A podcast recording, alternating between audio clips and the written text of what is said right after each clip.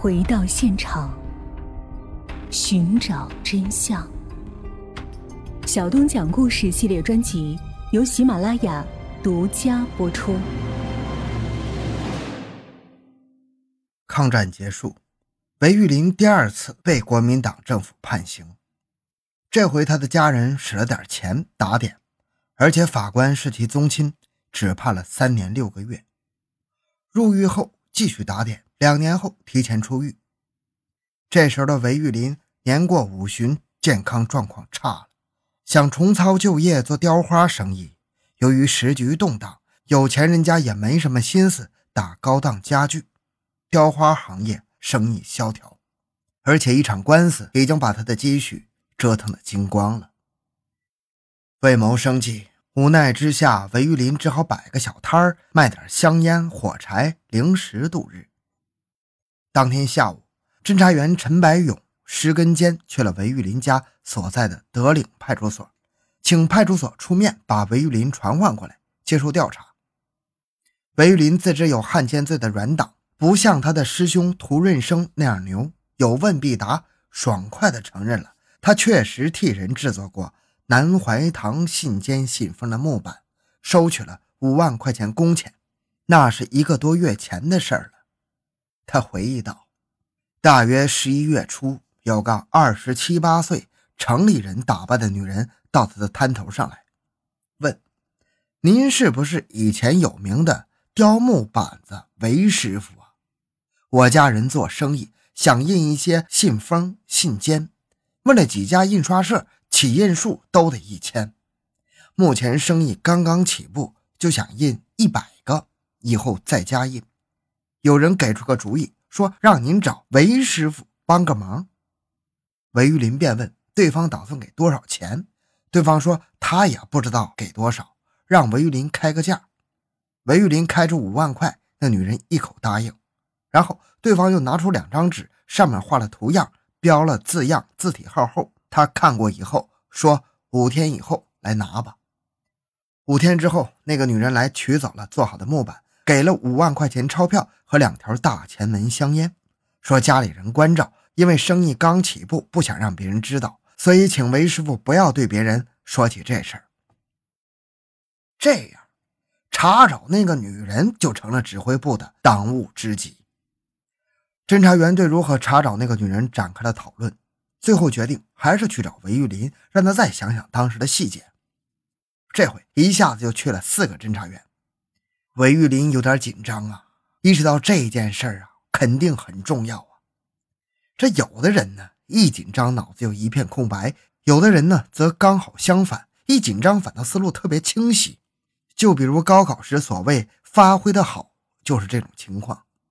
而韦玉林正好是这种类型，他一紧张，反倒想起一个细节，说那个女人第一次来的时候，他正忙于应付几个小学生买零食，他就在旁边等候。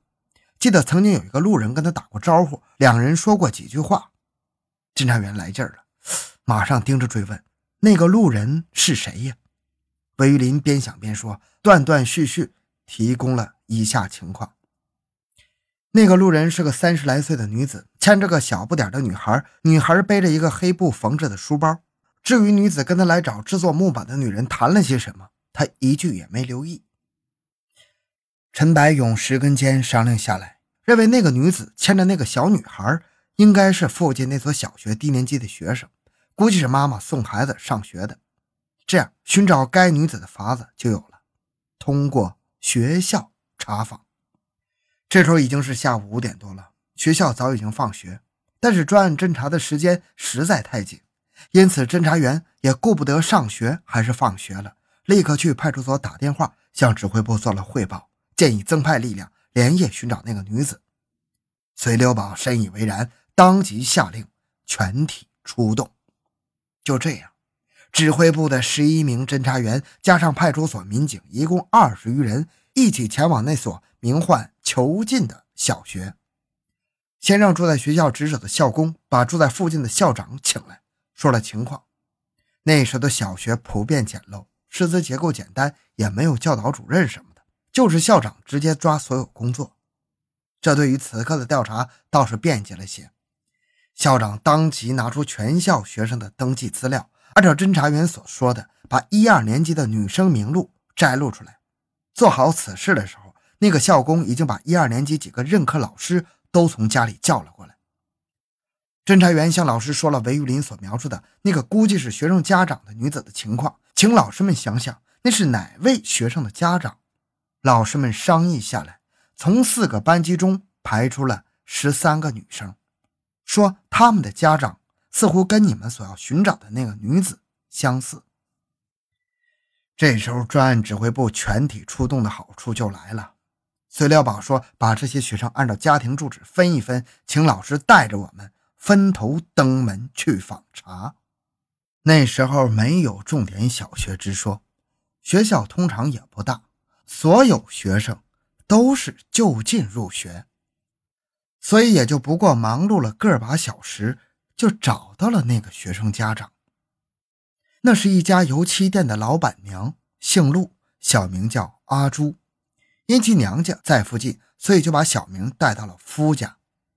阿朱最开始已经忘了一个多月前，他曾经跟什么人打过招呼，聊过几句话。后来经过侦查员提示，才想起来，告诉侦查员说，那个女人是其住在苏州路的舅舅家的邻居，大名不知道，人们都叫她三女子。他幼时候常去舅舅家玩，就和邻家的小朋友认识了。后来，三女子举家迁往南国街去了。有一次，他路过那里，在街上遇到了三女子的妹妹，告诉说他们现在住在五丰堂行的楼上。不过，现在三女子肯定已经出嫁了，嫁到哪里他就不清楚了。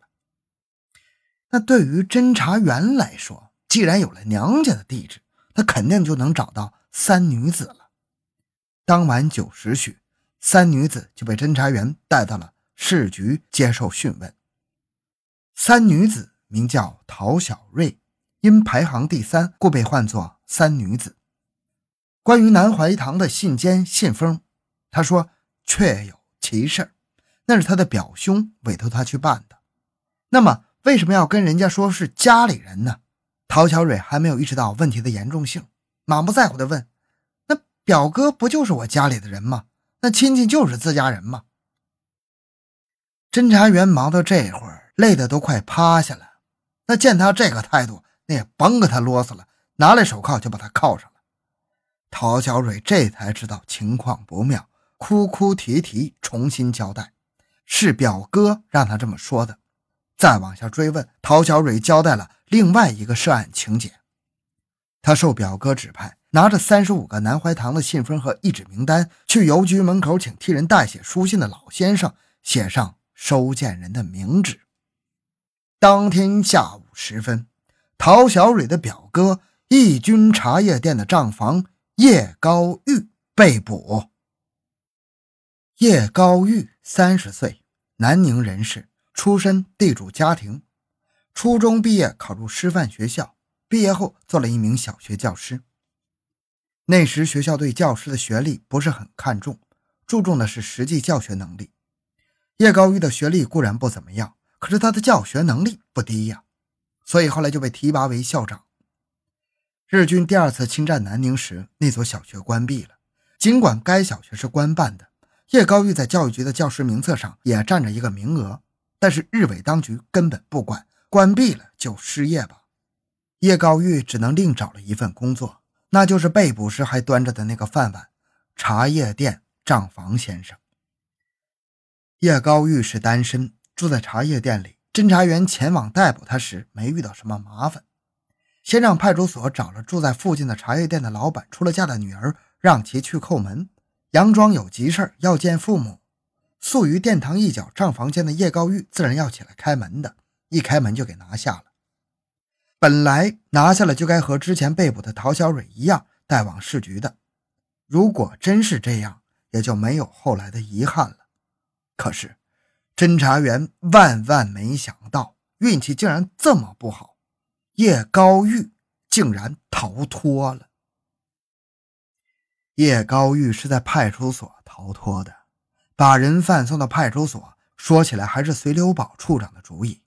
为了抓捕叶高玉。不但指挥部的十一名侦查员全部出动，连派出所的警员也给动员起来了。完成任务已经是午夜了，一个个都是饥肠辘辘。正好这天又降温，大伙们又饿又冷。随刘宝就说：“那咱们就先去派出所搞点东西吃，暖和暖和，再打电话给市局开辆吉普过来，把人犯押进市看守所连夜讯问。”于是，一行人就去了相距不过五六百米的派出所。那时候经济条件差，制度又严，哪个基层单位都没有什么小金库，加夜班的有两毛钱的夜餐费。一个月一结算，当班用什么充饥自己准备。